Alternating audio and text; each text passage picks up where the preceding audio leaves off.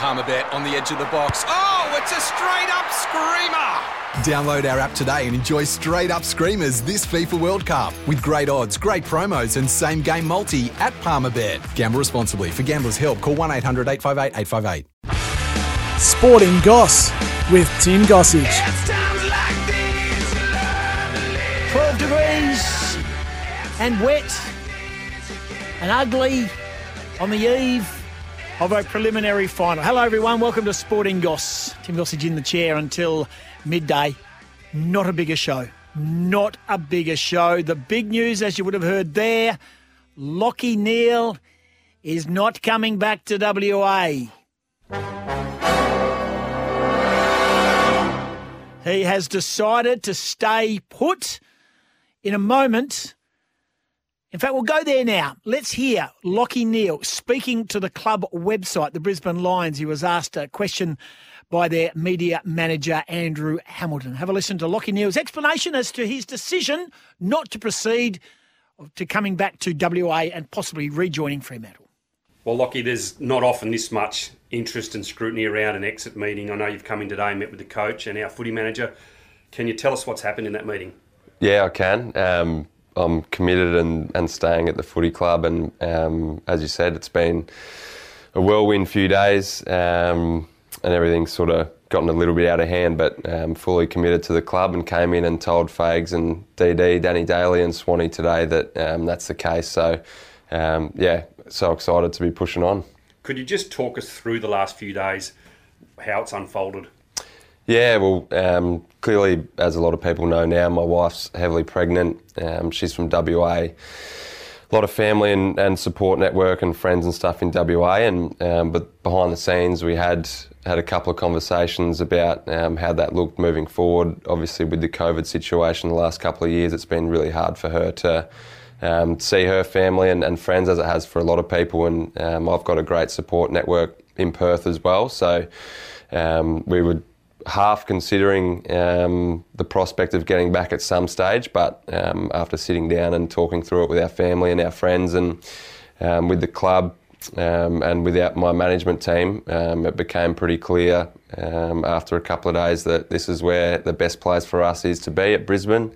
Firstly, for my footy, and, and secondly, we believe we can get the support network around us that we need moving forward. So, we know it's challenging times for everyone with COVID, um, and we're no different. Um, we're human, and um, probably got played out a little bit sooner and earlier than what we, we thought. We hadn't put um, that amount of thought into it, and um, yeah, it sort of got blown out of proportion a bit. And um, now we've made that decision. We're uh, really happy and can't wait to get stuck into next year now. So, with all the scrutiny, a lot of social media, can you t- tell me how, you're feeling? Are you going okay? Yeah, all good. Yeah, it's um, it has been a little bit rough some of the stuff and, and in the media and um, there's obviously always going to be social media uh, attached, but I feel like we've done a great job in avoiding a lot of that stuff. But um, yeah, it probably has taken its toll a little bit. I'm I'm pretty weary and tired at the moment, but. Um, nah, super excited about what the future holds for, for both of us, and we've got a beautiful baby girl on the way in four weeks, so we've got a lot to look forward to. So you're a lion, still a lion. What's the future? How do you picture the future for you at our footy club now? Yeah, I think one of the biggest things as well is I've got unfinished business here. Um, I want to be holding up a cup in a Lions in a Lions jersey, and um, that's what I'll be working towards over the next couple of years. And uh, yeah, super excited to be here, and can't wait to get going again next year. Lachie Neale speaking to the Brisbane Lions media department.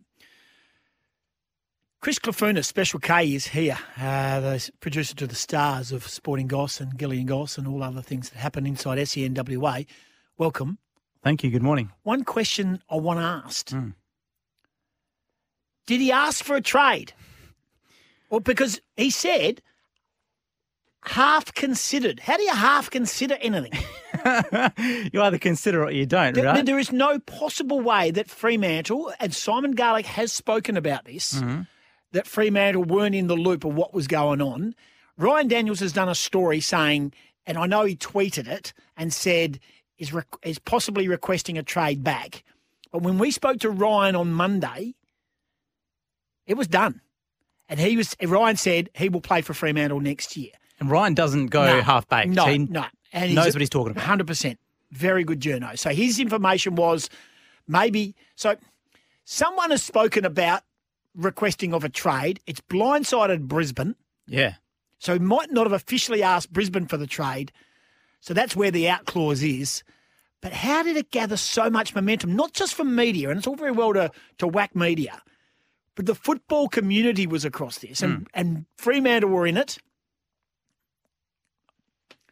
Yeah. There's Where's- no smoke without fire, as they say. Hundred percent. Is there a bit of? It's going to be a trust issue going forward here.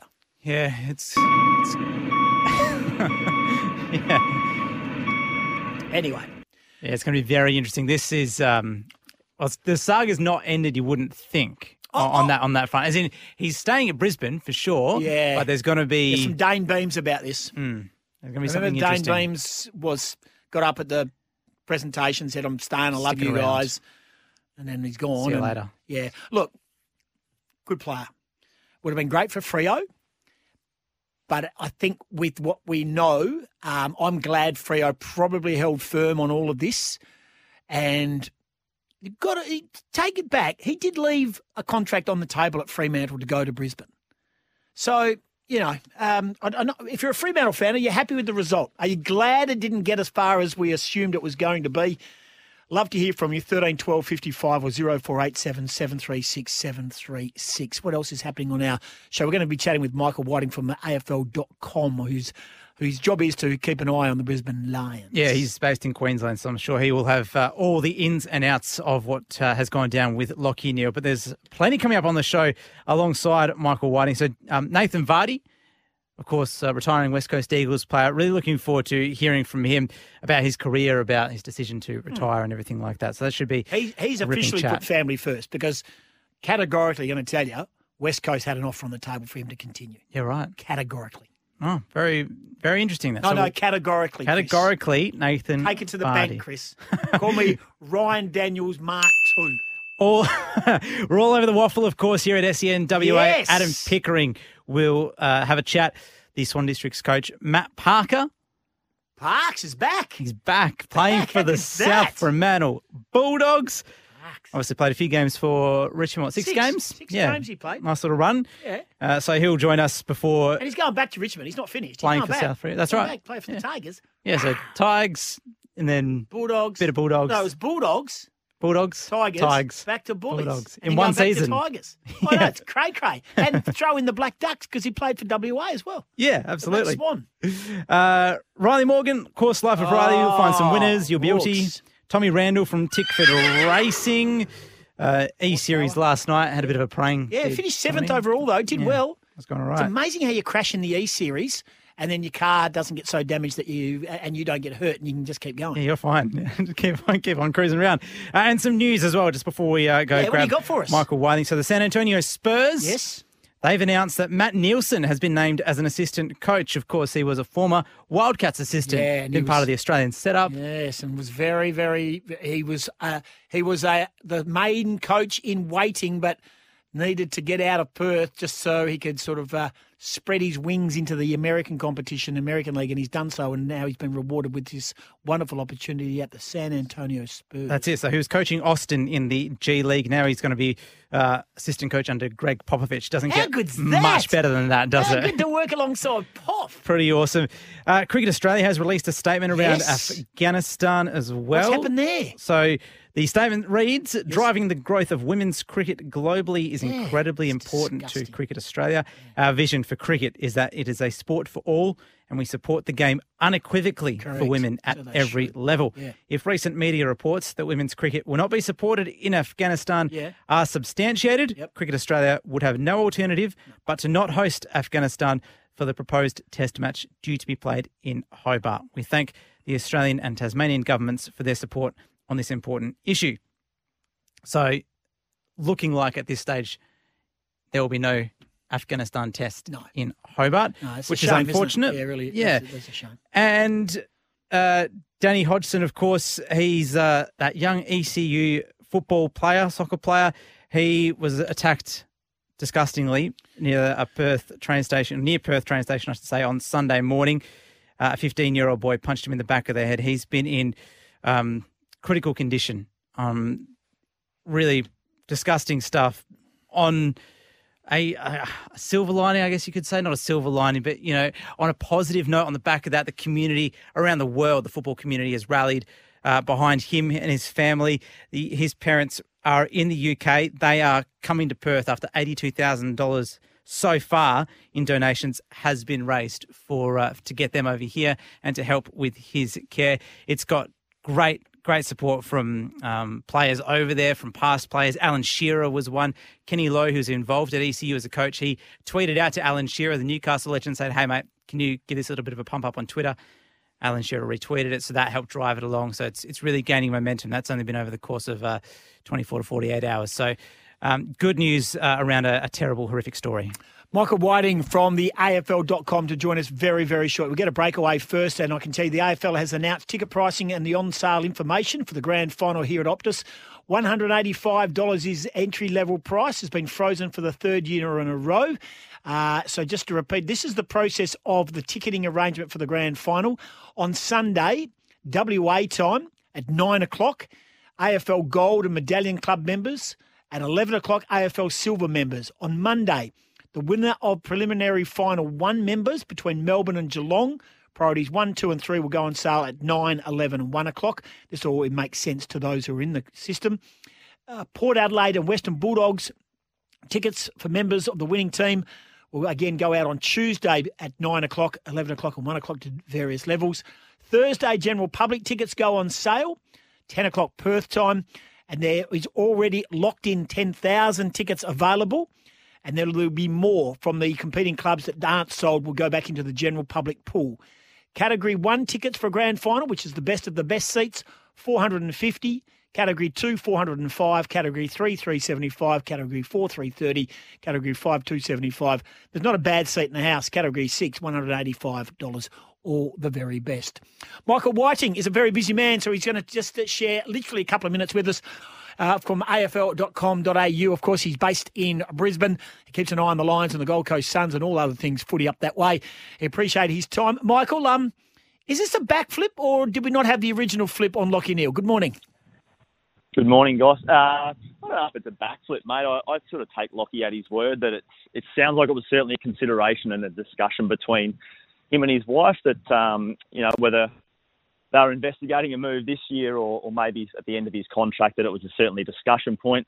Sounds like they've discussed it and decided to settle in Brisbane. So obviously a lot of, um, you know, difficult decisions with the last 18 months in mind, COVID restrictions and difficulties for Jules getting back to WA and for Lachie They've got great support networks back there. But yeah, decided that they're going to stick around in Brisbane at least till the end of his contract, a couple of couple more years.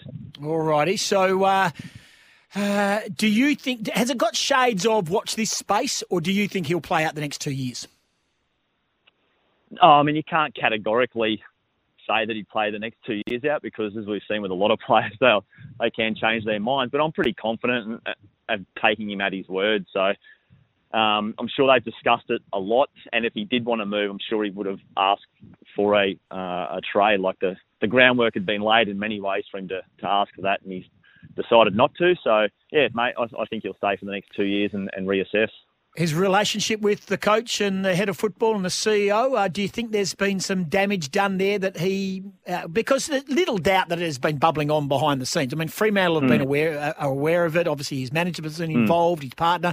I mean, it got out in the media. I mean, that's not the media's fault. That's just a good work by Ryan Daniels. Peter Sumich even broke it on Saturday morning that it was what was doing the rounds on community radio. So this is this has been bubbling along. Or do Brisbane just have to be better that they don't get blindsided in the future?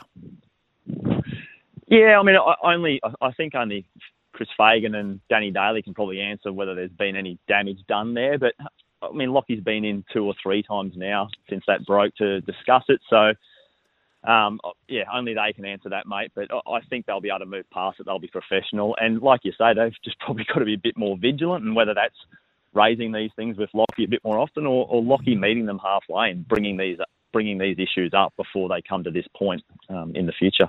Yeah, he's a key component, isn't he, to the footy club? So that's a good get by Brisbane to actually, whatever they've said to him and whatever pl- plans are in place going forward, um, it's a positive for, for Brisbane. Oh, mate, it's huge. Like he had so many injury problems this year. He had back, he had ankle surgery, shoulder, calf, all sorts of problems, and he started playing some of his best footy towards the end of the season. So, from Brisbane's perspective, you'd like to think if you got a full pre-season, get back to that form of 2019, 2020, it's going to help the Lions take a step forward next year, and hopefully for them sort of, you know, go to preliminary or grand final, take that next step. Appreciate your time. I know you're a busy man. Thanks for joining us. No worries, Goss, anytime. Michael Whiting, AFL.com.au. Of course, you can keep an eye on everything that he writes. He's uh, up there and he's across this story. So just repeating the news, Lachie Neale and his partner Jules will remain in Brisbane and not seek a trade. Half considered are the words. Half considered about getting home. They uh, will try to get home in the future. So I would imagine he'll play out the next two years or at least one. And then uh, the discussion will be had about where to next. So it'll be interesting to see what value there is in Lachie Neale going forward, but really it might be a couple of years at the back end. So uh, his value, of course, in the next couple of years, it'll be determined on his form and fitness. So there it is there. Freo fans, what do you think? 0487 736 736 or 13 12 55. Lachie Neale staying put in Brisbane. Nathan Vardy, he's not staying put. He's up stumpsing and heading to, of course, uh, back to Victoria after the John Worsfold medal next week. He'll join us after 10.30. We'll just play out a fair bit of the chat from Simon Goodwin. He has spoken this morning. We'll hear from him, of course, ahead of tomorrow night's game as well, and also Luke Beveridge, who spoke on Whateley this morning. Plenty to play out. Your your uh, connection to our show is always wanted 0487 736 736. And Berrettini, the sixth seed, is two points away, set points away from taking the first set against world number one Novak Djokovic at the US Open. 19 past 10. Sporting Goss. Sporting Goss on this pretty bleak Thursday. Can you believe it? After the last couple of days, currently it is about 14 degrees, heading for a top of 18. A few showers tomorrow ahead of the footy. And one man I reckon will be keeping a sneaky eye on the big game tomorrow night between the Cats and Melbourne is a former Geelong player, of course, a man who spent some good years there, albeit frustrating, before coming across to Perth for the 2017 and, of course, part of the West Coast Eagles Premiership and has been over here for, for some time now. And that is Nathan Vardy, who's decided to hang the boots up earlier in the week. Vards, appreciate your time. I'm sure there's a little bit of cat in you and you'll be cheering for the boys uh, tomorrow night. Yeah, definitely, mate. Um, obviously, Geelong gave me my start, so I've still got some, some good mates there, and um, always like to see them do well as long as it's not against West Coast, but hopefully the boys can get through to another big dance. Yeah, looking forward to that one day. 77 games over a 10 or 11 year period, mate. Uh, fair to say it was a frustrating journey for you.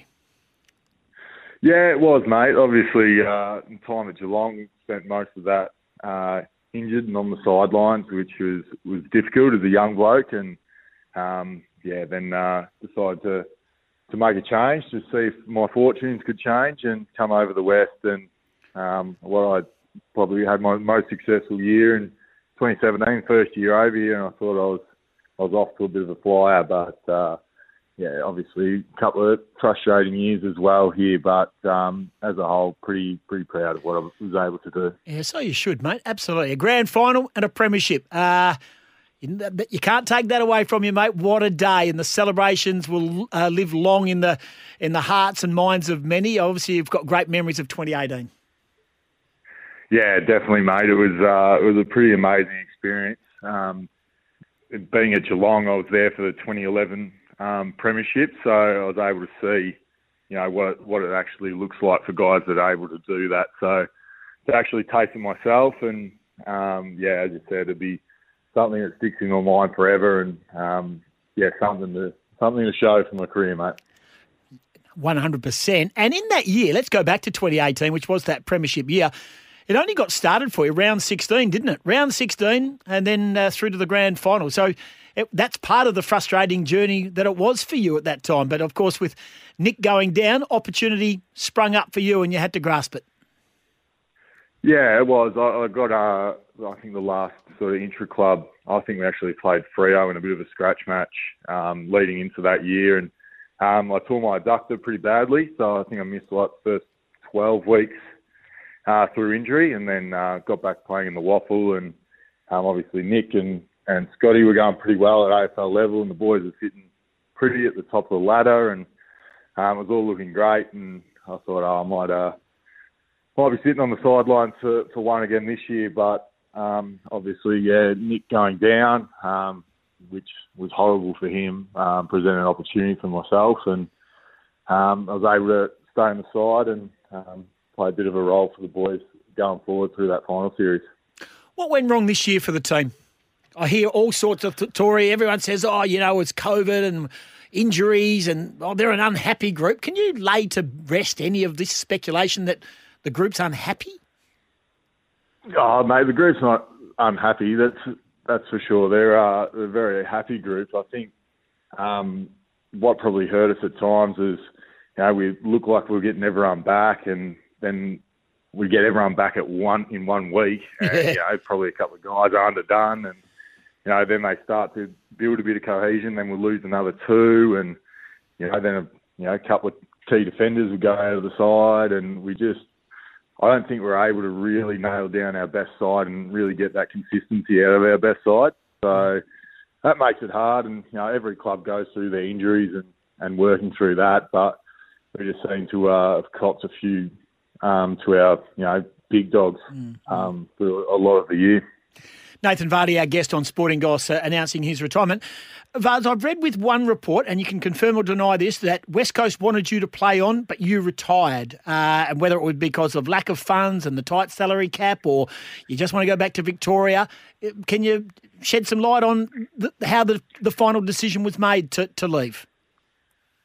Yeah, uh, I had conversations obviously with the footy club, and um, they were pretty pretty keen for me to, to stay on. But um, having a couple of young kids now, mate, and you know, me and my partner Maddie, we're both from uh, being from Victoria. Um, we just thought it was a pretty good time to to uh, to move on. I've always, uh, you know, felt like I was a bit of a country footballer at heart. I grew up in a small country town, and um, yeah, my my family was heavily involved in, in country footy and stuff. So I've always had this you know, a bit of an itch to get back and have a couple of good years, you know, playing country footy as well. So I thought, you know, being 30, I can probably get a couple more out of the body before uh, I have to call it quits. So I'm pretty excited to get back home, get around family with the with the young ones, and um, play a bit of country footy, mate. Uh, right. So uh, that, of course, uh, well, you, you obviously you played down in the Geelong region for a long time. So what will the team actually be that you play for? Are going to play for the North Warrnambool Eagles, mate, down in the Hampden League. Very cool. North. So, so, so who, who, who other apart from Nathan Vardy? What other famous people have played for the North Warrnambool Eagles? Well, so my my uh, partner Maddie, her brother Billie Smedts, um, yes. is playing there at the moment. So uh, spent a bit of time, obviously, with him at Geelong, and one of my best mates. So it'd be good to get back and, and play footy with him and um, I think Tyrone Vickery pulled on the boots for him a couple of times this year, and um, yeah, no, it's uh, it's pretty exciting. I think you know Maddie's pretty excited to get. So she's the one that's from Warrnambool, so get back around her family and um, yeah, it's uh, it's pretty exciting time for, for the family, mate. Yeah, we, we we can't underestimate how tough it's been on partners and and and also partners with young children. Um, over the last couple of years. And we know the players going to hubs and we talk about the, the angst and being away and some players who, who basically said, no, I can't do it. And then some players like Finlayson didn't play in the finals for GWS because his partner was having a baby. He said, no, I'm going to go back for the birth. There were some big decisions to be made over the last couple of years. Do you just simply feel right now that it's best to repay Maddie and your youngsters to say, I've had my crack at it. I don't, you know, if I'm just going to be a bit part player, I might as well, as well do something while the body's holding up, and as you talk about, go back and play bush footy. Yeah, that's pretty much it, mate. Obviously, yeah, Maddie's followed me around, and I think over the last couple of years, um, both being from Victoria, you know, we uh, we haven't been able to see our family, so to be over the other side of the country with two young boys now, and um, you know, limited um, support with uh, you know not having family over here to just be able to call on the grandparents and whatnot to help out with the kids. It's probably time to to go back and um, not only get that support, but you know spend time with the family. Um, you know, both our parents have. You know, Bo, my oldest, he's he's two and a half, and you know our parents have probably only seen him, you know, a handful of times since he was born. So um, it's been pretty tough, but um, you know, exciting to get back around the, the family and, and spend time with them. Yeah, very true. Okay, so uh, yeah, obviously yeah, the removalists are backing the truck up as we speak. You've got the John Worsfold uh, next week, and then it'll be out of here. Will will you'll be lost to WA, or how much of Western Australia and uh, and the Eagles be part of the, the Nathan Vardy family going forward?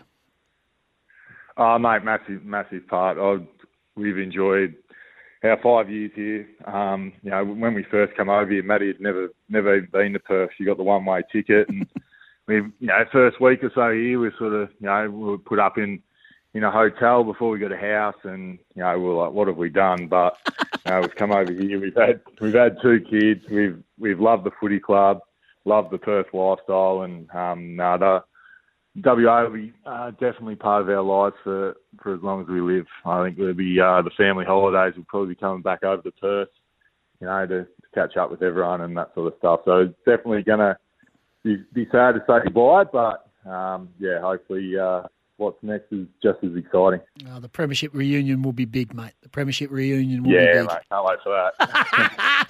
hey, good luck at the North Warrnambool Eagles. It's a good story. Well done to Maddie. Well done to, to you for for sticking it out. It was a, obviously a pretty bold decision when someone is uh, asked to, to stick around in the AFL system. They make the call. Family comes first at this time in this crazy time, mate. Well played. Premiership player for the West Coast Eagles. You gave it your all. Thanks for joining us, and uh, we'll look forward to seeing you at the John Worsfold Medal next week.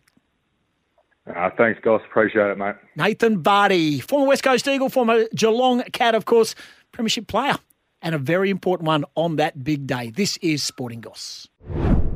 Crazy day Drive carefully. It's only 12 degrees too, heading for a top of 18. I'm going to struggle to get there. Uh, news through from Adelaide. Port Adelaide's Mitch Georgiades officially ruled out by Port for their Saturday prelim. Understand reports he re-injured his hamstring or off the mark. Just hasn't been able to get up to full fitness in time. So hasn't re-injured the hamstring, Mitch Georgiades he is has basically hasn't been able to get a level of fitness that would uh, allow him to be selected for the game against the Western Bulldogs. A break, come back. We're talking waffle finals this weekend. Going to be huge Saturday and Sunday.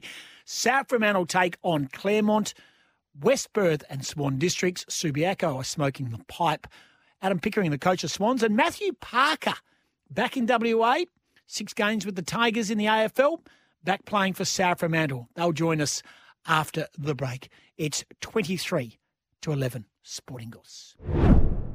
Sporting Goss, and we continue our look at the WAFL finals. And of course, Sunday at 2.40, Provident Financial Oval should be a big crowd. Hopefully, that fine weather will have arrived in time. West Perth host Swan Districts, fourth place, fifth. The winner continues, the loser can start planning for 2022. Adam Pickering is the coach of Swansea, joins us online. Well, you've got there. That's part of the equation. How do you go into this game feeling uh, about your chances?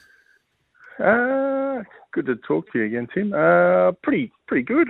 Uh, we're um, we feel if we, we bring our best, we'll be pretty competitive. Uh, we're under no illusions though. Um, they've beaten us twice through the year. Um, they're pretty hard to beat up at Joondalup, so yeah, we've got to be at our best. But if we are, um, we're, we're pretty confident we, will get the job done. You don't score against West Perth. That's an issue. This year, eight goals, five, seven goals, five, and two previous yep. goals, eight goals, four, and six goals, five in, in uh, 2019 and 2020. I know it's all been a bit crazy times, but you've still got to hit the scoreboard. You've got to find a way. Yeah, we do, we do, and that's that's usually what you find against the uh, the top top teams in the comp. They they defend really well. They close down your space pretty quickly, and they put really good pressure on. So, you know, that's something we, we haven't been great at against West Perth over the last couple of years, but it's something we need to address.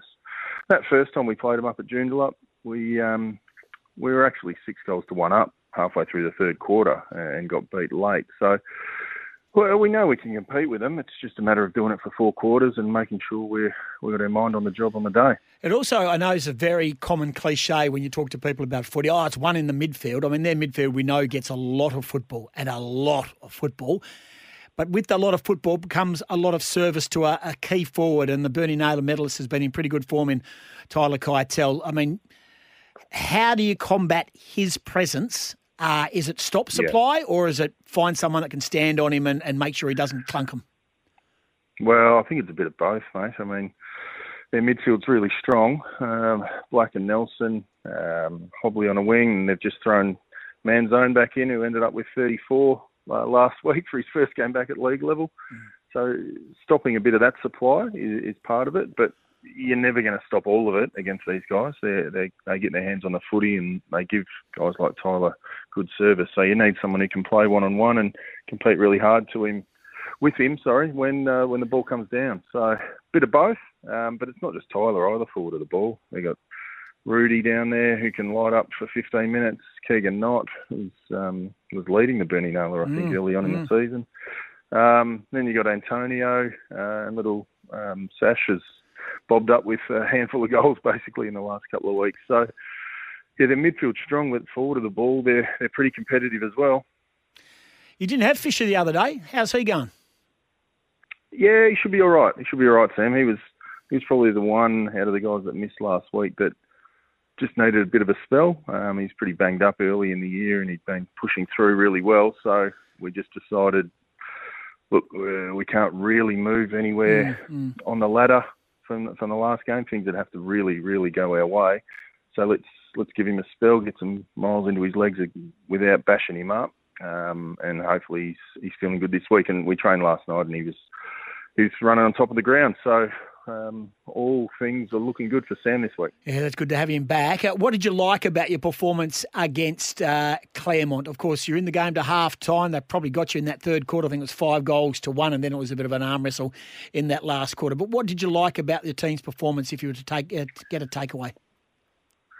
Oh, just our effort and our intensity and our intent at the contest was was first class, um, and it was a good reminder to our boys that it doesn't matter who you roll out. If you can compete for two hours and have a real dip, you can be in the game against anyone. Um, I think we ended up with five more inside 50s, won the clearances against a really strong midfield against in Claremont.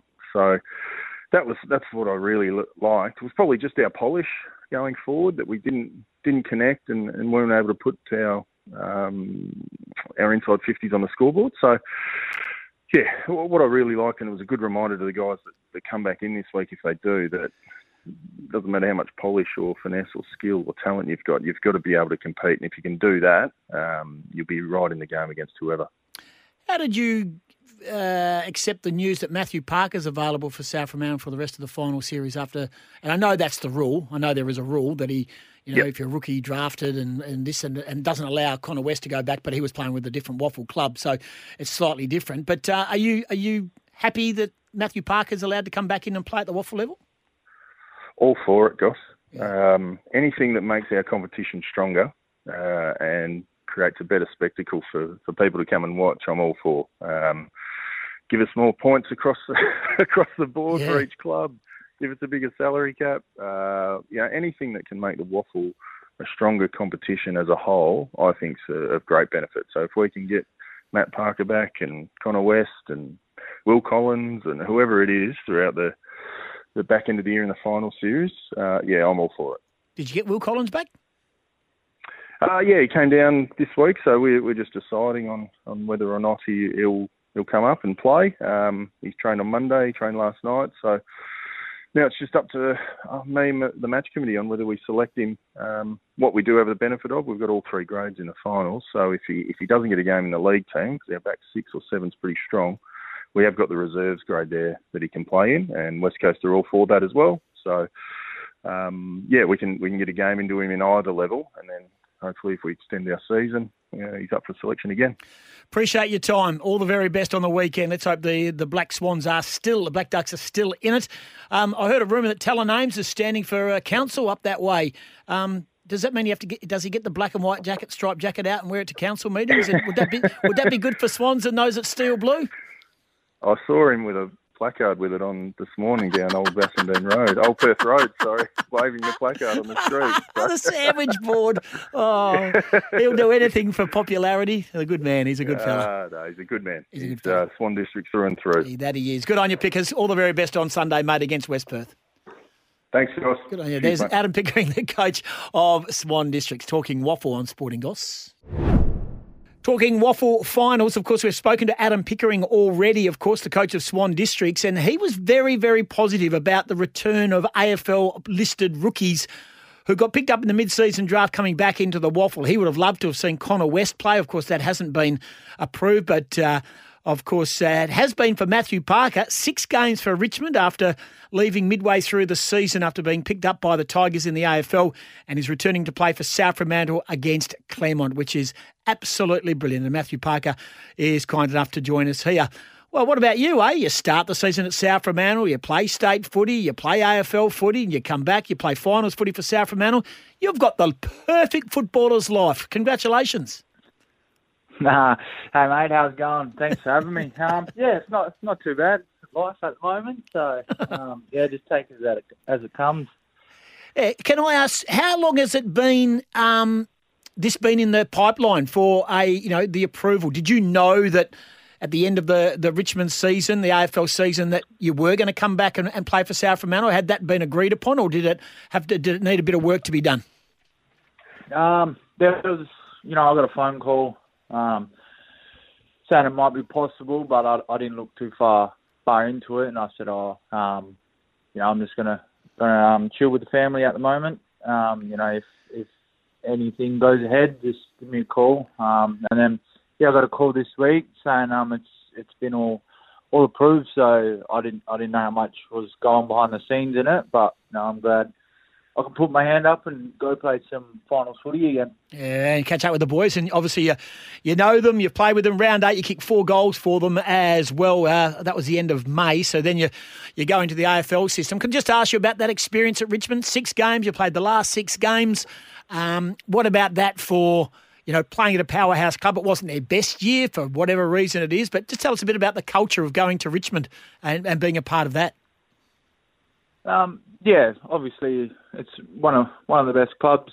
Um, you know, as, as, we've seen in the last few years, um, and you know, just to be a part of that is um, just cherry on top for me, I guess. Um, you know, going in, you, you, got your Riewolds, your your Cotchin, your Martin, all them kind of players, and you know, even the young players. So they're they're all just um, bonded in as one. You know, it's just a brotherhood. So you know, we all got one goal, and you know, we all make each other better to reach that goal. So, um, no, it's a very good club.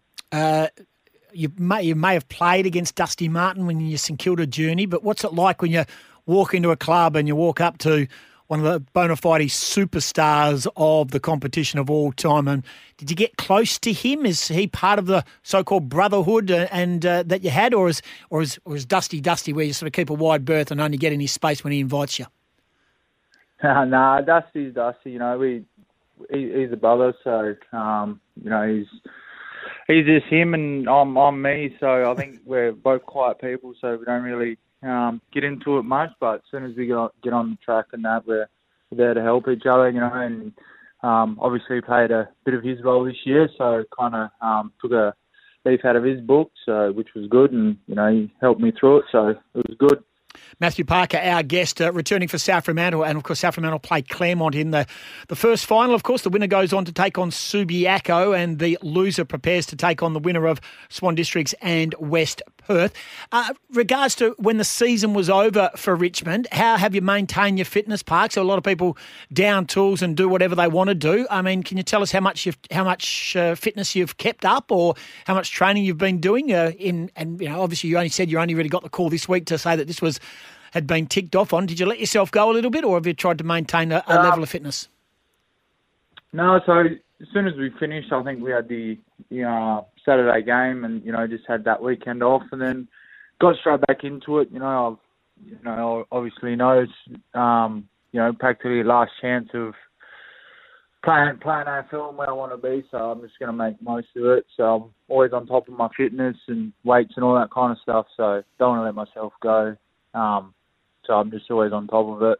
So uh, been pretty pretty good actually. Um, practically running nearly every day, so keeping fit and um, just getting ready for big preseason and next year. You must be pleased that the South Fremantle boys maintained their position on the ladder, just a shade under Subiaco, but it's a pretty uh, close competition. So you must be pleased that the boys maintained after you left the, their position and a, a genuine premiership contender. So not, not much has changed since your departure.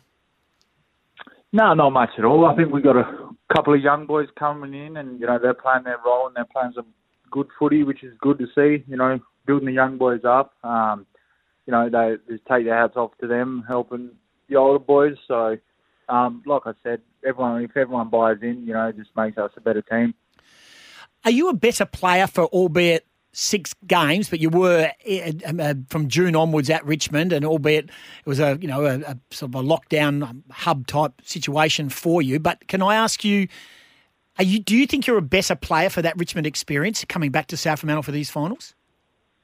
Um, obviously, yeah, playing AFL, you know, everyone, you know, you get a lot of learning curves and good experiences. But um, just with me, I've always got full confidence in in my footy. You know, whether I play, even if it's waffle, you know, amateurs or at the AFL, I've always got that confidence just to go play my best footy wherever I am. Um, but yeah, like you said, um, coming from the Richmond, um, they they helped me even have more confidence in my football. So hopefully I can come back and you know give that confidence and that learning curve to a couple of younger boys and um, yeah, hopefully we just go from there.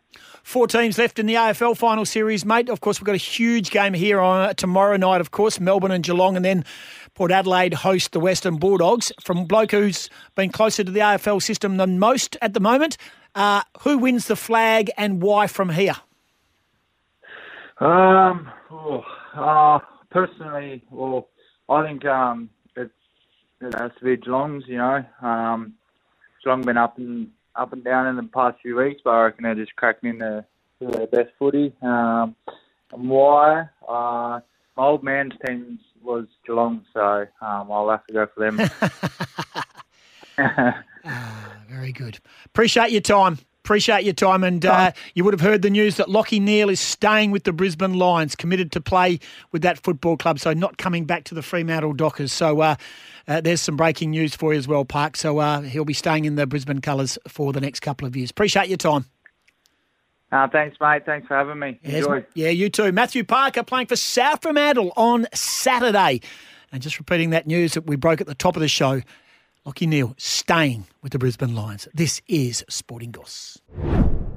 Wow, what a first hour that was. 12 degrees in the city right now at 3 past 11, heading for a top of 18. More rain on the way, rain tomorrow, but hopefully not too bad for the footy tomorrow night. Still to come, we've got, of course, Riley Morgan. He's going to find a winner for us at Belmont on Saturday. He's a genuine tipping genius, also plays league football for Claremont back in the lineup. Tom Randle's about to join us shortly, and Peter Bell before midday as well. Head of football at Fremantle to talk all things Lachie Neale, Adam Cerra, Bob Murphy, and any other questions you've got. Text away 0487 736 736 and we'll try and get the best one or two questions to Peter Bell. But let's talk motorsport right now.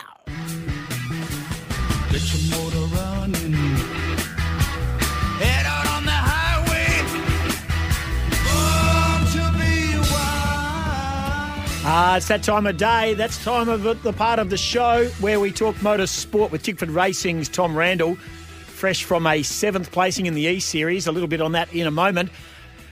Tom, it is a very busy time for Formula One and seats for the years beyond this. Nine, I think, nine races to go for this season, but it's all about the setup for next year and beyond. And boy, there's some changes. Absolutely, we're we're right in the thick of the silly season, and and as some people would call it, the musical chairs of Formula One. And certainly this week there's been some of the, the biggest announcements for next year, and that that is that George Russell has finally been confirmed as Lewis Hamilton's teammate for 2022, which, to be honest, Goss, I think we, we all saw coming, didn't we? Oh, just a little bit. Uh, it was a little. it was a little bit obvious, um, but I think it's a natural progression. I think he's good enough. I think he'll work well with a fellow Englishman in Lewis Hamilton, who strikes me as a very hard man to work with, and he is the he's the main man. But eventually, that the baton's got to be handed over, and it was all about the future for Mercedes, and I think George Russell is just that. Look, yeah, you're not wrong, and and George has been a Mercedes back driver for, for quite a few years now, so it was only a matter of time. I mean, he, he does all their mid-season, pre-season testing, and, and he even did that one-off round last year when when Lewis Hamilton uh, was subject to COVID nineteen, and and did a fantastic job. So you know, I think it was only a matter of time that it was going to happen. And and look, I think to be honest, it's probably good for Valtteri Bottas as well. I mean, he's agree. now moving to Alfa Romeo, where I think he'll probably have more of an input and he'll probably be more of his own man in in a, in a sense. So it's going to be interesting to see who partners alongside him because that hasn't been confirmed yet. But also, because of George moving up from, from Williams to Mercedes, we now have Alex Albon back as as Nicholas Latifi's teammate for next year. So I think that's great to see him back in Formula One, and and yeah, it's going to be nice to to see what he can do in that Williams. So I'm sure there's still a couple of chess pieces to play out, but that that's going to be good. And unfortunately, Kimi Räikkönen is going to be missing the Italian Grand Prix this weekend uh, because he's still got to uh, isolate because of his COVID uh, test last week, where he tested positive right on the Saturday of the Dutch Grand Prix. So unfortunately, he's got to miss another round this weekend. Talking motorsport, Tom Randle from Tickford Racing, and at the moment we're talking about Formula One and some seat changes. So Albon, which is great because I think he was too good a driver not to be in, but I think he's a better fit at Williams rather than the, the pressure of, Red Bull. But there's been a lot of nice messaging on behalf of Red Bull. He's been very grateful for the opportunities he's been given. George Russell, likewise, at Williams goes to Mercedes. Bottas to Alfa Romeo, I think he'll be freed up there. AlphaTauri uh, still got to lock in, well, have locked in their current drivers for uh, for 2022. Um, and as you mentioned, uh, there's still a, a bit to go on. Th- th- There's a big push for De Vries. Can you confirm or deny? Do you think he's in the mix somewhere? I think he's in the mix for the Alfa Romeo seat, uh, but whether or not they're going to keep uh, Antonio Giovinazzi, I'm not sure. But I mean, he was kind of in the running with with Albon for that Williams seat. So now that that's all locked in, he's only really got one other option possibly to go to, and then after that, I, yeah, I, I think that's probably probably it because McLaren's locked in with Ricciardo and, and Norris for next year, and I think Ricciardo's going to need to find a bit more speed out of that McLaren. But also next year we've got the major rule changes, a whole Mm, mm. completely different car. So that could really work in his favour, and it'll be interesting to see what he does there. But then you've also got Mick Schumacher in the mix for that for that Alfa Romeo seat. He he could move up from from the Haas into that seat. So yeah, a lot a lot more to play out. But uh, in the meantime, we've got another F1 Grand Prix on our hands this weekend, as well as we have the, the next IndyCar round at, at Portland and a MotoGP's back at, at Aragon Raceway. So lots of motorsport on this weekend, guys. Very much so. I'm, I, and I, uh, my daughter and I were talking. She gets that excited when there's uh, car changes and team changes. Comes storming out of her bedroom and to, to break the news to me. She's across everything. Bottas in the next nine races. I'm tipping that if I was Mercedes, the engineer or the race format uh, man, the main man, and asking for um, Valtteri to, to play by the team rules, I'm tipping he'll just be saying, ah, you can wear that. I am just driving the way I want to drive. And Lewis, you're on your own, brother. Well, yeah, absolutely. I think you're, you're spot on there. And what was funny on the weekend at the Dutch Grand Prix was that the team told Valtteri or asked him very politely to not set the fastest lap because Lewis Hamilton needed the points. And what does he go and do?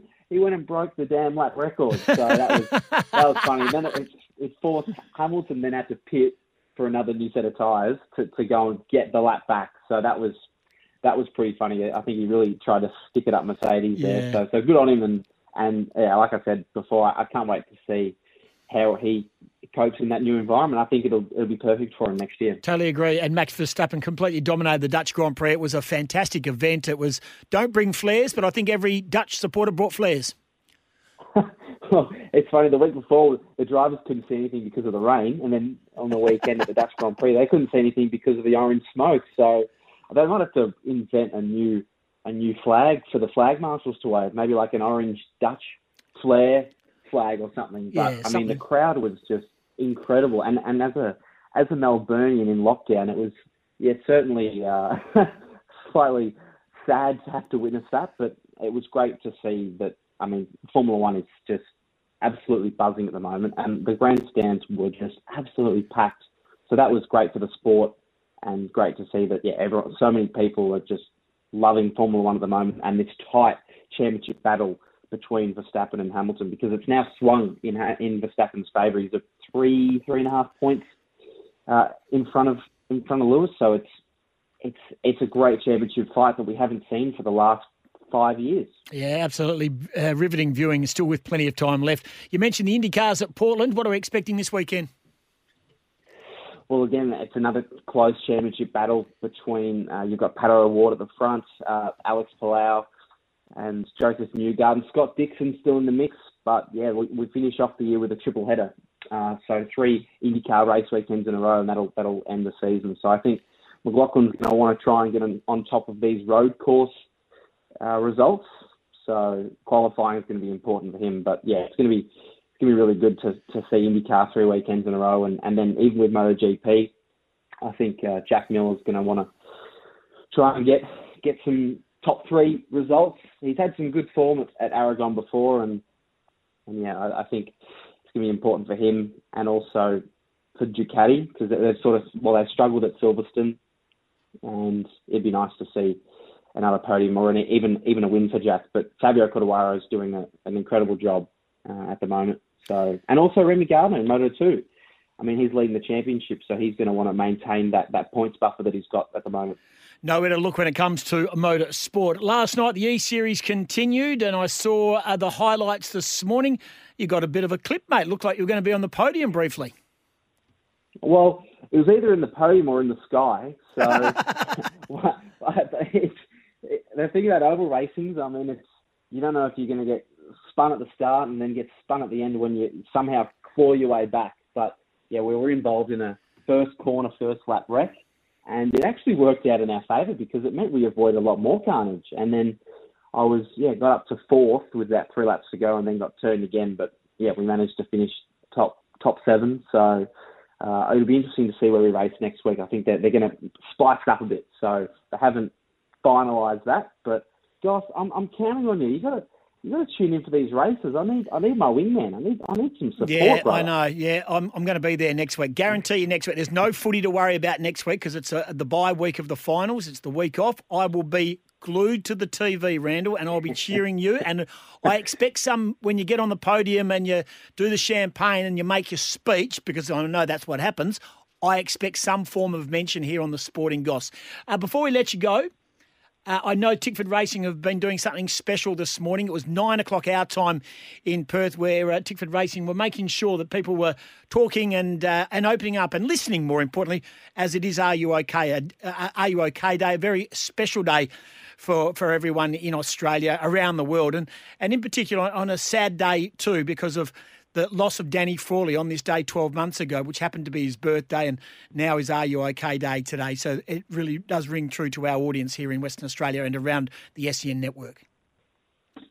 Yeah, look, it is a it's a very important day, but and it's just to be honest, it's important as any other day, and, and it's a day where you know everyone's calls on on their friends, family, just to check in with people and, and ask if they're really okay. But like I said, you know, not just today, but every day. Yeah. And I mean, especially now with with COVID, all the lockdowns, you know, can really affect each other and differently as well, and it really affects people's livelihoods. And sometimes it's not obvious that someone's struggling, but you know, having that support of their family and friends and and close colleagues can really help those uh, close to us and to better navigate the challenges that might come their way. So yeah, don't wait until someone's visibly distressed, but yeah, just take a moment and ask your friends, ask your family, are you okay? Because it, it's a conversation that could change their life. Well spoken, well done, and uh, well done to everyone involved in those at Tickford Racing for Are You OK Day. Good chat. Good luck next Wednesday. We'll chat Thursday. We'll talk about how we, you and me, held hands and got ourselves on the podium in the next series and the next round of the E Series. Thanks for joining us, mate. Thanks, Goss, and thanks everyone. Stay safe, and uh, looking forward to hopefully some some good results next week in the A Series. Yeah, Tom Randle from Tickford Racing. Get behind the young man. He is a superstar on the rise. This is Sporting Goss.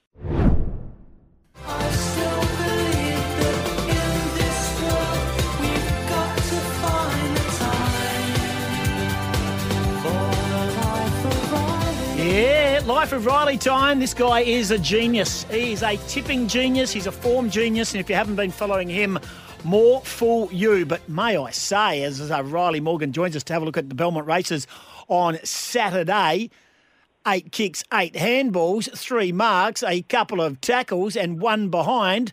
Got the late call up to the Tigers on the weekend against Swannies. Well done. Timing is everything in life, my great man, and congratulations on the late call up.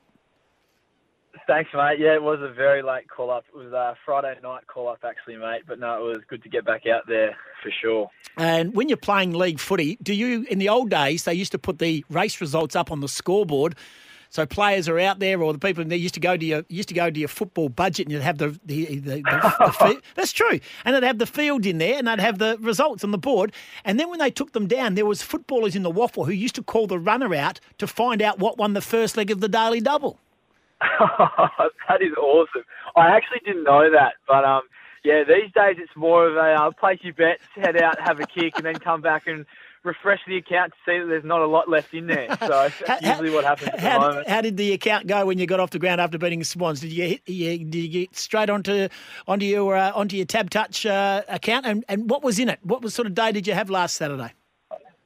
Oh, it was a, I was pretty dark, Goss. It was. It was a dark Saturday for punters around WA last weekend, mate, for sure. There was about five or six odds on pops that got rolled last weekend. So, Well, you got a chance to redeem yourself, great man. Let's go to race four on the program. And you like one in this race, of course, out of the powerful Miller stable, but you've got to watch on another. What do you like here? Race four, Belmont, get your pens ready. yeah, I think it's a really nice setup here for Ginger Flyer. Ran actually a career peak when fresh, first up this prep over the 1400, leading, really toughing it out before being gunned down very late by a rock hard fit in form smashing. She'll have taken plenty out of that run, sticks at the 1400, gets a very good senior jockey back in the saddle, and finds a race shape where Parnham should be able to roll to the top, lead this on his ear, and dictate terms. Given the main danger for me is going to be last or near enough to it, gee, she looks awfully hard to beat here. Alrighty, and do you like uh, anything to if, if there's a blowout in the race or something that could probably uh, run the Quinellas for some novelties? What do you like? Yeah, the main danger for me here, Goss, is beat the bell. I actually think that dropping back to the 1400 from the mile suits. The Brave Dream form reads very nicely for a race like this, considering how close she got to that runner late. And she's going to have to do it from likely settling last, with Ginger Flyer up in front, bowling along at her own leisure. But if things fall her way in the run, she can definitely be winning. Alrighty, so Ginger Flyer beat the bell. Uh, the watch race four, race five. Very rare that a horse leaves the Simon Miller stable and improves, but. Some time ago, I think Simon Miller said, "Well, I'm not too sure this horse has got City Win in it, so let's get it up to a, another uh, area." It went up to Kalgoorlie with Luke Fernie, and we're talking about Divine Beast. Gets a very big chance to come to town and get the money. It is in very good form. Yeah, um, it may not sound like the strongest form reference on paper, the Sir Snuggalot form, but Divine Beast was nothing short of huge last start. She drew right, she drew widest. She was snagged back to last, and although it's not mentioned in the steward's report, she's genuinely not got out once they straightened until probably passing that 250 metre mark. Before she genuinely exploded, she ran a monstrous sub 11 second final 200 metre split there, and there's all excuse me, there's always going to be some risk involved backing a horse to win who settles well back over the sort of short 1,000 metre Mm. scamper. But the Luke Fernie camp has their tails up, and this mare looks like she's back to her form from last prep off the back of that last run, and I reckon they're going to have some big trouble holding her out late. Yeah, well, judging by the way the track played yesterday, let's hope horses that uh, can can come from behind because it certainly was a leader rail dominated meeting yesterday. Yeah, it should be a pretty fresh pad on the weekend. The rail was out to the 13 yesterday, I believe, and we're back to the 3 for Saturday. So it should be some relatively untouched ground. So I don't think it'll be as biased as it has been the last two meetings. So race five, Belmont, you like Divine Beast. Is it a one out Quinella here? Do you think the eight is the only other danger? Come Magic. Yeah, I thought Come Magic was a horse that I wanted to follow out of her fresh run after a pretty long layoff. She led, gave a great kick, and was only gunned down late by, by who I think is a really nice upcoming sprinter in Will Chino. Three weeks between runs keeps some freshness in her legs. Pike sticks, which is important, and I can't see anything going really crazy to take Pike on for the front here. Definitely right in this, and not surprised to see her start favourite here. But I think the winner will come from those two with a lean to Divine Beast. All right, I need some value, so we're going to go to race seven on the program. And I think you like a horse which is named after our beloved CEO of the Sports Entertainment Networking, Craig Hutchison. Yeah, so the Finally Stakes is an interesting race because uh, Notorious One is a horse that I think is going places, and I do think that barring he plays up on race day, like he has a bit of a habit Yes. of doing at times, he should be winning this race. But will the sort of two dollars forty, two dollars fifty on offer get me involved? Probably not. I'd like to see a little bit of extra meat on the bone. But one horse that has come up way overs for me here is Media Baron if you compare the runs between Media Baron and Tell 'em We're Coming out of that idyllic Prince, which they both came out of, I thought Media Baron's run was far superior of the two, and you're seeing over three times the price. It looks a difficult task considering the mile is probably what he's looking for, and he'll settle at the rear. But that was just a massive fresh run for a horse who's not known for his fresh runs. And if he's bounced out of it and Notorious One hasn't turned up on game day, then I think you might see the big grey flying down the outside and getting to them late. All right, big grey media baron in brackets, Craig Hutchison. So race four, Ginger Fly at Belmont beat the bell. Race five, Divine Beast with the watch on come magic. Race seven, big odds, no third dividend, ten dollars at the moment, media baron. But I need a winner up at the Avon today. Up at the Avon today, we want to go. You've got to have one for the Avon. I love the racing at the Avon up there in the valley. Yes, well, the Wolves and McGruddy combining to head up to Northern oh. usually means business. Usually means business, mate. And I was a huge fan of the most recent trials of first starter River Rubicon. Really savvies the line at the most latest behind what looks to be a very smart one. McGruddy should be able to hold a spot from the gate with the winkers going on. The save is gross unders in my opinion, and I think he goes really nicely at around that sort of five dollar mark. There's some value for your Thursday. All right, for your value, first leg of the quaddy, race five, number seven, River Rubicon. I know how much you love Shaun McGruddy too, and he does listen to the show, Shooter.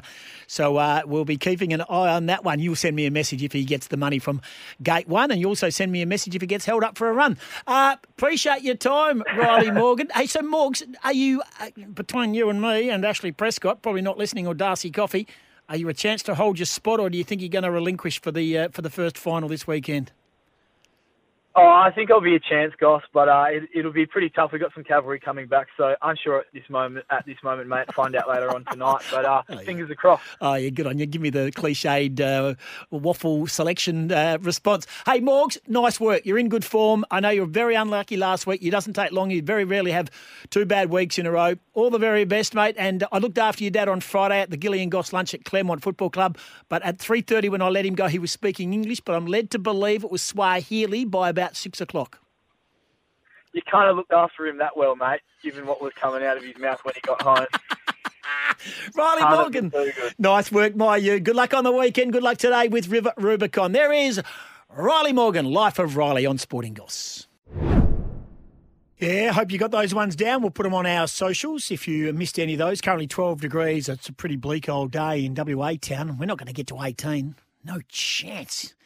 19 tomorrow, a bit of rain around. Let's hope everything is A-OK by the time we get to the footy tomorrow night. And, of course, thanks to McCafe's new blend, it's coffee fit for an Aussie. Peter Bell joins us in the next half hour, the head of football, of course. He'll be chatting with us about Lachie Neale, Adam Cerra, Bob Murphy, and any questions you have. 0487 736 736. Quarterfinal of the US Open. Matteo Berrettini took the first set against world number one Novak Djokovic 7 5, but it's been all one way traffic since. Djokovic only got warm in the second, 6 2, and he's up 4 1 in the third set. We're going to take some news, and we do that, of course, thanks to the Kia News, to the credit of the boys from Bunbury Kia, Jones Boys Bunbury Kia. They are great people, they are amazing cars, and now is the time. Let me tell you, now is the time to get your laughing gear into Jones Boys Bunbury Kia. They have everything there. They've got great cars, amazing people. They've also got great people and amazing cars. So they've got a bit of both. Tell them we sent you. SEN WA SEN Spirit, and they have been on board from day dot. Great supporters of our network. So thanks to the Jones Boys Bunbury Kia. And I tell you what, they are the number one by the length of the straight down there when it comes to new and used cars. It is the Jones boys, Bunbury Kia. News, Peter Bell, not too far away. This is Sporting Goss. 28 to 12. Peter Bell not far away. Ross Lyon was on footy classified last night. Not sure he's actually answered the question as to why he pulled out of the process at Carlton. He was a shoe in, according to many, but then all of a sudden they put up a six person board to try and come up with the reasons of why, who, and when should be coach. And it wasn't long after Ross Lyon pulled out. This was an explanation of sorts last night on Footy Classified. Well, it feels like a lifetime ago. A week is a long time in footy, so I feel It actually settled. does. It does. It feels like it was a year You ago. feel more so, relaxed? I feel settled. Uh, I certainly have no regrets on anything. It was interesting to be back in the arena, in a sense, for a brief period. What tipped at that? Oh, look, it's sort of a moot point. It, it's because no one, no one, even I haven't got both sides of this fence, fence fully. The only one that has everything is Luke Sayers because he has conversations with me. Uh, his position and his board's position. So Do you feel let down by Luke Sayers? no, not at all. Not at feel all. I have down no regrets. No, none, not whatsoever. Like I knew when I put my hand up what would be coming over the fence, and um, and there's a lot of noise. Everyone's got an opinion. I'm not going to. All the media commentators and you know my ego was stroked. I didn't want to go through a process. None of that's completely accurate, but I'll I'll take what I know with me and, and just leave it at But that. But I would have thought, though, it's a bit like asking Russell Crowe to turn up and do an audition amongst other people. You know what Russell Crowe's going to bring to a film. When you, everyone knows what you were bringing. Were you asked? Were you, were you interviewed and almost seduced into saying, right, we want you to, to be the Carlton coach, only then to be find out that there was going to be a process and other people that you had to compete No, no, I made no assumptions. There was no promises. No promises. I asked Luke previously, I think the day before, for, for clarity on the subcommittee and the process, and then I woke up. As I said to Luke, I reflected on all the conversations and all of them, and then what was happening in the media, and I, I said I'm out, and, enough. which took Luke by a bit of surprise, but but that's fine. I said, mate, no regrets. I, I wish you all the best. Didn't answer the question. He did not answer the question. Why did he pull out?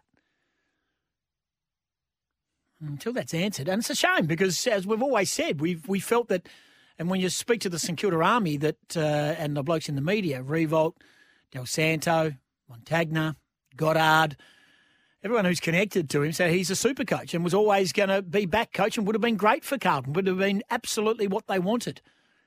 Something changed from the long conversation with Luke Sayers, the president, the 45 minute conversation, to the announcement where Luke Sayers had been told by the rest of the board, hang on, we need to have a proper process in place. Ross Lyon didn't know about that. I think he thought that he was going to be headhunted for the gig. Once it became that there was going to be a process, it would take some time and uh, some presentations, Ross pulled out. Question is, and he, he probably doesn't have to answer, but what it does do, it leads more questions than answers.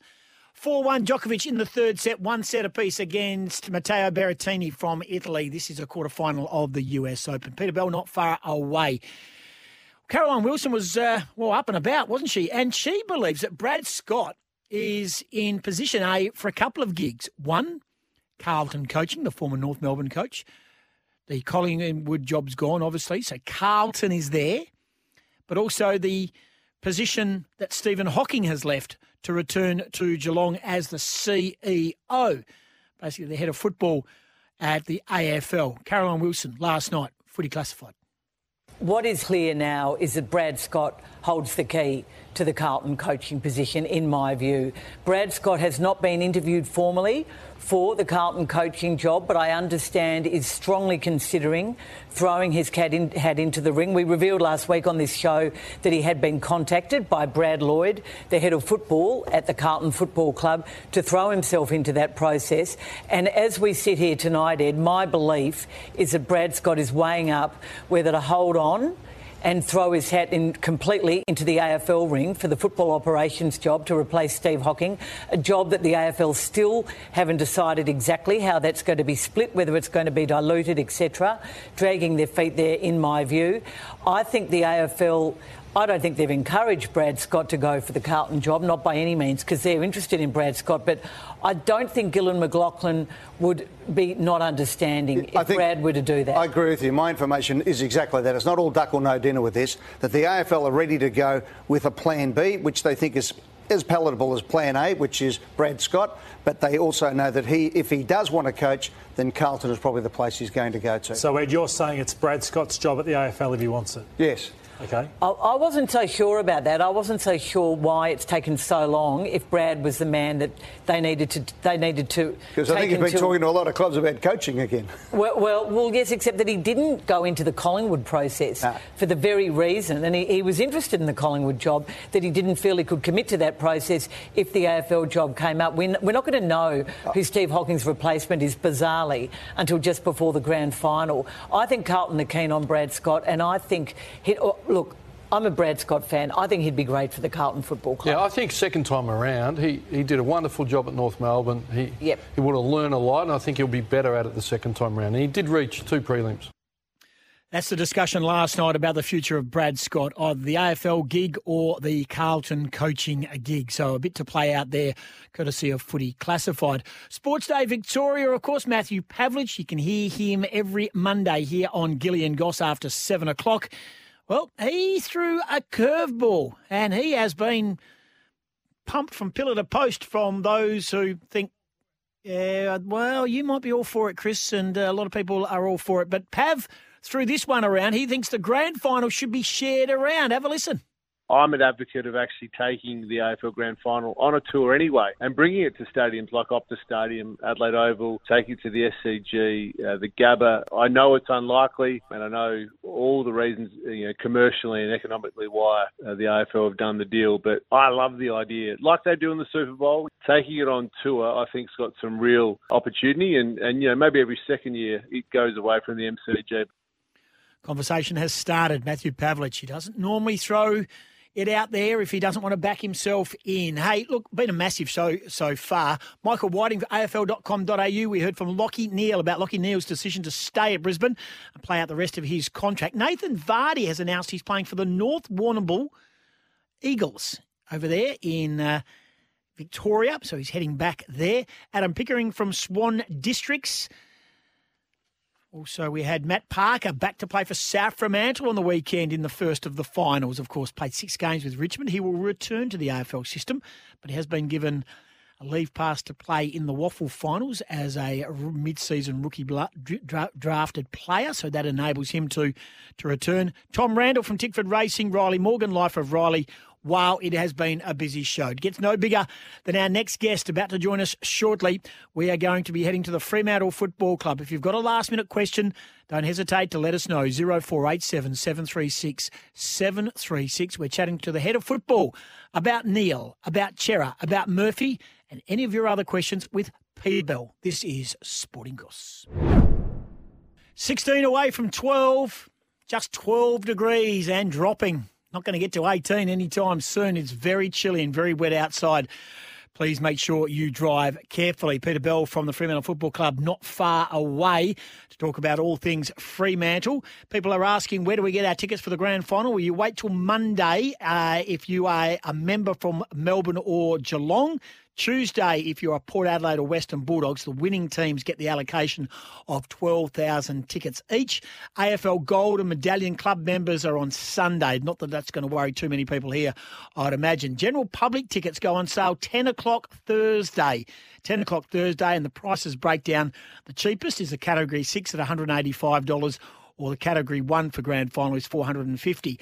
Now we are led to believe, according to the AFL, and uh, Travis Auld will be speaking a little later in the day to the WA media. He's had a very busy schedule.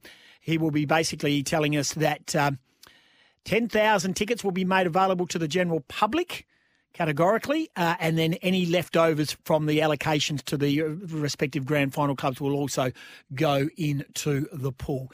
It's a quarter to 12. This is Sporting Gospel, been a very big show, and it continues now because it's time to do this.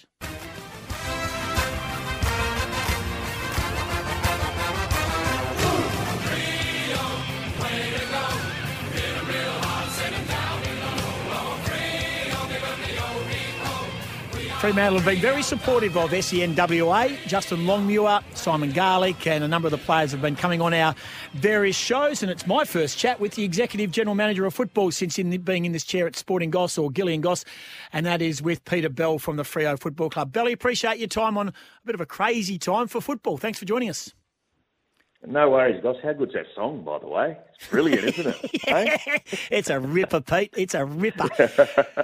I love hearing it. Yeah, it is. It is a bit crazy, and it's only going to only going to heat up. Sort of the way that footy's going, and you know the, the the free agency period is still sort of three weeks away, and then there's the trade period. Then there's the ability to swap draft picks all the way up to the draft, and then there's the draft. So people love it. It's a big part of footy, only getting bigger. How close were you keeping an eye on the Lachie Neale proceedings? You know, uh, everyone was sort of saying, oh, well, you Fremantle will be preparing to trade this, do that. Exactly what was happening at Fremantle on the back of that story getting out uh, over the weekend and into this week, and then today's news that he's staying put. Where, where did it sit with you as a football club?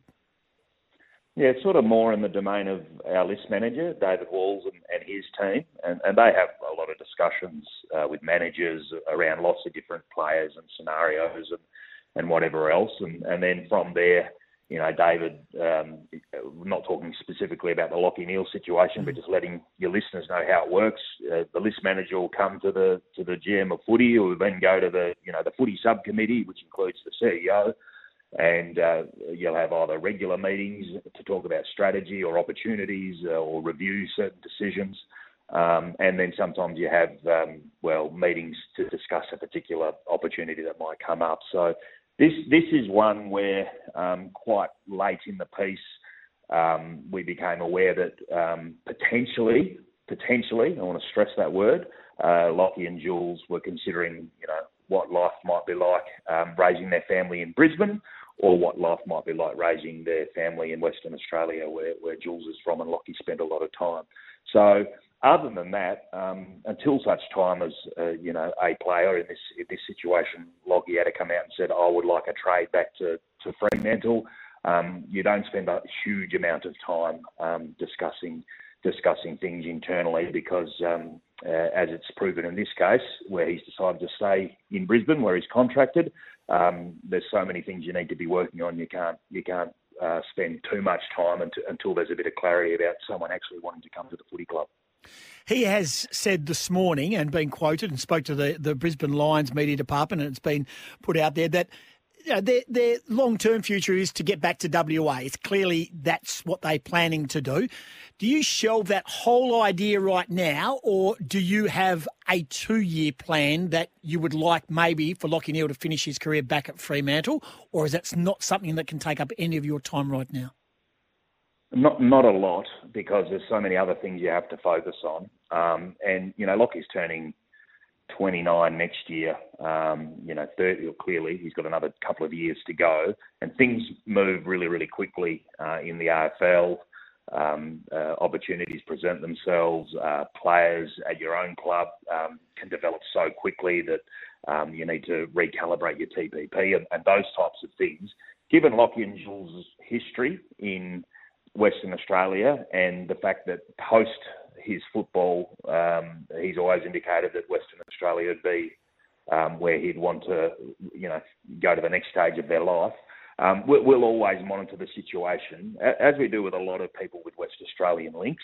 Um, and who knows what the future holds, but we got to respect that. You know, he's got a contract up at Brisbane. He's indicated that he, he wants to see that out. That'll take him through to 30, 31. Um, and then, you, you, know, if there were if there are opportunities to look at things then, we'd do so. But in the meantime, we've got a lot of work to do in, in adding some further quality to our list and continuing to improve our football uh, performance and program. Put it out to our listeners that you were coming on, and, and the general tone from a lot of our listeners on the text machine was Will the Dockers prioritise taking local talent with their picks? Guys like Erasmus and Amos, standouts, uh, would they be what you're looking at on the back of Adam Cerra being an interstater wanting to go back. Are you cautious of your recruiting campaign from here? Again, not exactly your wheelhouse, but you would be aware of it in your mm. in your role. But can I just is that a concern now? Has Adam Cerra shown the cards of a COVID world that we live in? Well, that, yeah, that's interesting. The COVID stuff is nothing uh, that any of us have, well, none of us have contemplated the impact of that and how good we would saw it coming. And it certainly has put a stress on, on families and relationships and that sort of thing, and probably was a part, a small part in the whole um, Lachie and Bill situation as well. But that would be um, understandable if that were the case. On drafting West Australians, we, um, in my time at the club, we've always put a weighting on West Australian draftees, so it's definitely comes into our consideration. But it also comes down to the uh, the ranking order as well, and, and where, where you see particular players. And, and whilst Adams decided to leave, and that's totally his right and prerogative, you know, it's not lost on us also that, you know, Andy Brayshaw has recently signed up until 2025 and we see other players like um, Caleb Serong and Hayden Young who are, who are, we're really confident will play their entire careers here at Fremantle. So you have to balance it all up, but there is a waiting to WA players for sure. It seems like there's a really good um, talented group in WA who, importantly, have also been able to play a lot of footy this year, which which could mean that there's a, a, big crop of West Australians and South Australians drafted. So last year we, we drafted entirely out of WA. Not sure if that'll be the case again this year, but there's certainly some young players there that we're really interested in. Is Jaymie Graham in the mix to join Fremantle as an assistant coach? Uh, Jaymie um, is is uh, obviously looking to uh, evolve his coaching. He's been at West Coast and done a great job uh, for a long time, uh, Goss, uh, but he is also contracted. We saw and read with interest when it was announced that um, he was in the in the Collingwood process, and particularly after that, um, when he when he thought that he needed to, to broaden his coaching experience. Um, we, we were um, interested to talk to Jaymie, and that's something that we're entertaining, but we're also conscious that he's a contracted coach at West Coast, and so we want to make sure that you know if, if we progress things to having serious conversations with Jaymie, uh, we do it in the right manner as well, because there are protocols that need to be respected and observed, and we're doing um, our utmost to make sure that with all the people that we speak to, that we follow those protocols. Last one before we let you go, and we appreciate your time, Belly. Um, you're the quirkiest bloke I've known in football through your media career and also now into administration. But now you've gone and got Bob Murphy. You've got a rival in the office at Fremantle because it's going to be a real kooky conversation between you two, two of the driest radio performers of all time. Well, people listening to this interview, when they hear you say that, Tim, will say, "Well, it's got pretty boring now. I can, I can tell you that much." Um, Bob's got some. Bob's got some great skills. Um, you know, really uh, emotionally intelligent, great, great empathy, his leadership skills, his investment in uh, previously the Bulldogs AFLW program. Uh, that'll be part of his remit here at uh, Fremantle as well. But uh, everyone you speak to talks about what a fine person he is um, and what a great listener he is. Um, they're, they're, skills that very much you need in, in your ability to connect with players, um, AFLW players, AFL players, footy staff uh, it's a real people role that he's coming into. So, um, having said all of that, I'm very much looking forward to some um, from different takes and different perspectives that Bob can bring into the organisation. There'll be some pretty weird conversations going on, I reckon. I reckon that uh, Fremantle will be the triple J of football clubs. It's going to be really kooky, really crazy. Appreciate do, your time, I Belly. I do enjoy his music. I, I do enjoy his yes. musical taste. So yeah, he uh, does. yeah. commandeer the, the gymnasium. Yeah, yeah, yeah exactly the, the right. Big, big, big, big loss. Big loss to uh, SEN. Thanks for your time, Billy. Good on you. Peter Bell joining us, the Executive General Manager of Football. He's fantastic that he took time to join us. We'll get a breakaway, come back and wrap things up on Sporting Goss. Thanks for your company. Well done, Chris Clafunas. You've excelled yourself today. Producer to the stars. Thank you, Alex. Well done. Tomorrow, Gilly and Goss. From six o'clock, we will have Angus Brayshaw, our Friday focus. So you'll love the chat. It's all about having big ears. Bob Murphy will join us about his new role at Fremantle. We'll be checking in with everything that moves footy finals, and we'll have tickets. The last two tickets on offer for the big game. Drive safely. Catch you tomorrow from six in the morning. It's Tyre Power's Big Footy Final Sale. To kick things off, you can get the power to buy three and get one free on selected Toyo passenger car and SUV tyres. Tyre Power's Big Footy Final Sale can't last. Visit tyrepower.com.au now.